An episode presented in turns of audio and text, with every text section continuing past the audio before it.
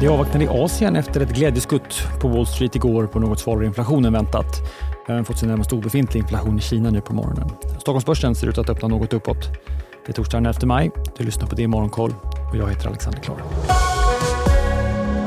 Ja, det är avvaktande på de asiatiska marknaderna. Teknikbörsen i Shenzhen sticker ut och stiger närmare en halv procent. Noterbart att Shenzhen även var något starkare än övriga börser igår. Det finns nästan ingen inflation i Kina. Den senaste månadsmätningen för april visade på en inflation på 0,1 procent i årstakt. Det var en bit under förväntan på strax under en halv procent. Och I månadstakt minskade inflationen något från mars.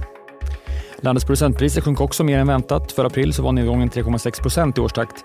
I mars var nedgången 2,5 procent. Och det korta protokollet från Bank of Japans senaste möte där man lämnade räntan kvar i negativt territorium med fortsatt expansiv penningpolitik visar att ledamöterna inte ser några särskilda skäl att ändra sin hållning just nu. Vid lunchtid idag väntar vi ett nytt räntebesked då från den brittiska centralbanken som väntas höja räntan med 25 punkter upp till 4,5 procent. Wall Street steg igår, särskilt Nasdaq upp över 1 procent och bland enskilda bolag så steg Googles moderbolag Alphabet efter att bolaget presenterat hur sökmotorn ska integreras med AI. Disney föll i efterhanden på sin rapport. Resultatmässigt så var kvartalet i linje med förväntan.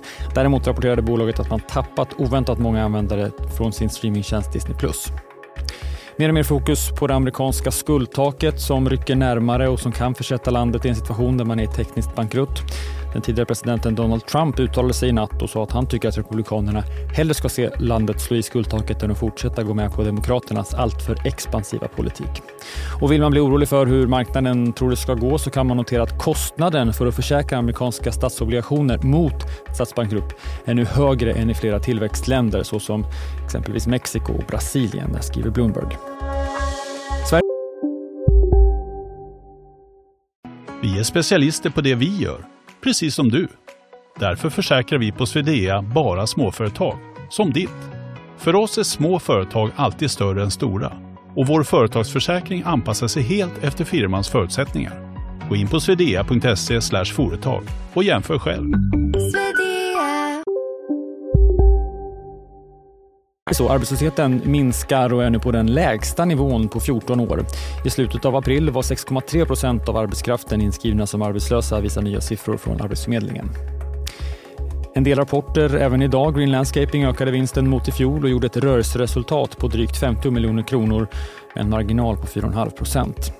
Senare under morgonen får vi rapporter från bland annat Truecaller som hade en svag avslutning på fjolåret. I Q4 dök marginalen och aktien rasade över 20% på rapporten. Och nu räknar marknaden med att se ännu ett utmanande kvartal med minskande resultat mot i fjol. Även fastighetsbolaget Balder kommer med kvartalssiffror. Särskilt spännande då mycket just nu handlar om fastighetssektorn efter SBB som fått sänkt kreditbetyg i början på veckan och rasat på börsen. Balder har redan fått sänkt kreditbetyg av Moody's. Och kredithanteringsbolaget Intrum har förvärvat en spansk serviceplattform för en och en halv miljard. Förvärvet ska finansieras med likvida medel och tillgängliga banklån, säger bolaget som haft det kämpigt på börsen den senaste tiden. En del mindre bolagsnyheter också. Solcellsbolaget Midsummers företrädesemission blev långt ifrån fulltecknad. Med hjälp av garantiåtaganden täcktes 65 procent av emissionen och bolaget får nu endast in 180 miljoner kronor.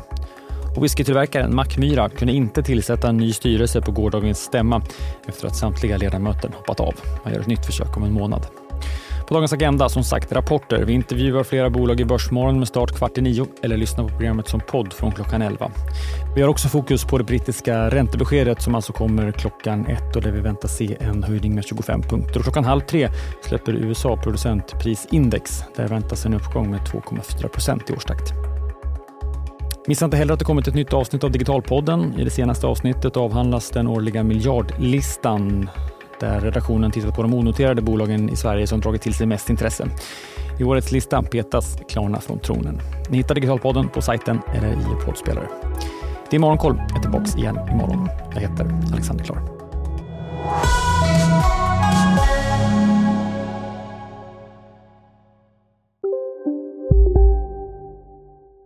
Där det finns ett samhälle, där finns det brott. Krimrummet är podden som tar brottsligheten på allvar. Jag bjuder in landets ledande experter och tar upp aktuella rättegångsfall för att begripliggöra den kriminalitet som kryper allt närmare. Du, alltså, du kan knäcka ett eller några gäng, men det kommer komma nya och så kan vi knäcka dem sen. Men att du ska knäcka allt forever, det kommer aldrig ske. Det är infinite gain. Lyssna på Krimrummet, en podd från Expressen med mig Kim Malmgren. Hej, Ulf Kristersson här. På många sätt är det en mörk tid vi lever i. Men nu tar vi ett stort steg för att göra Sverige till en tryggare och säkrare plats.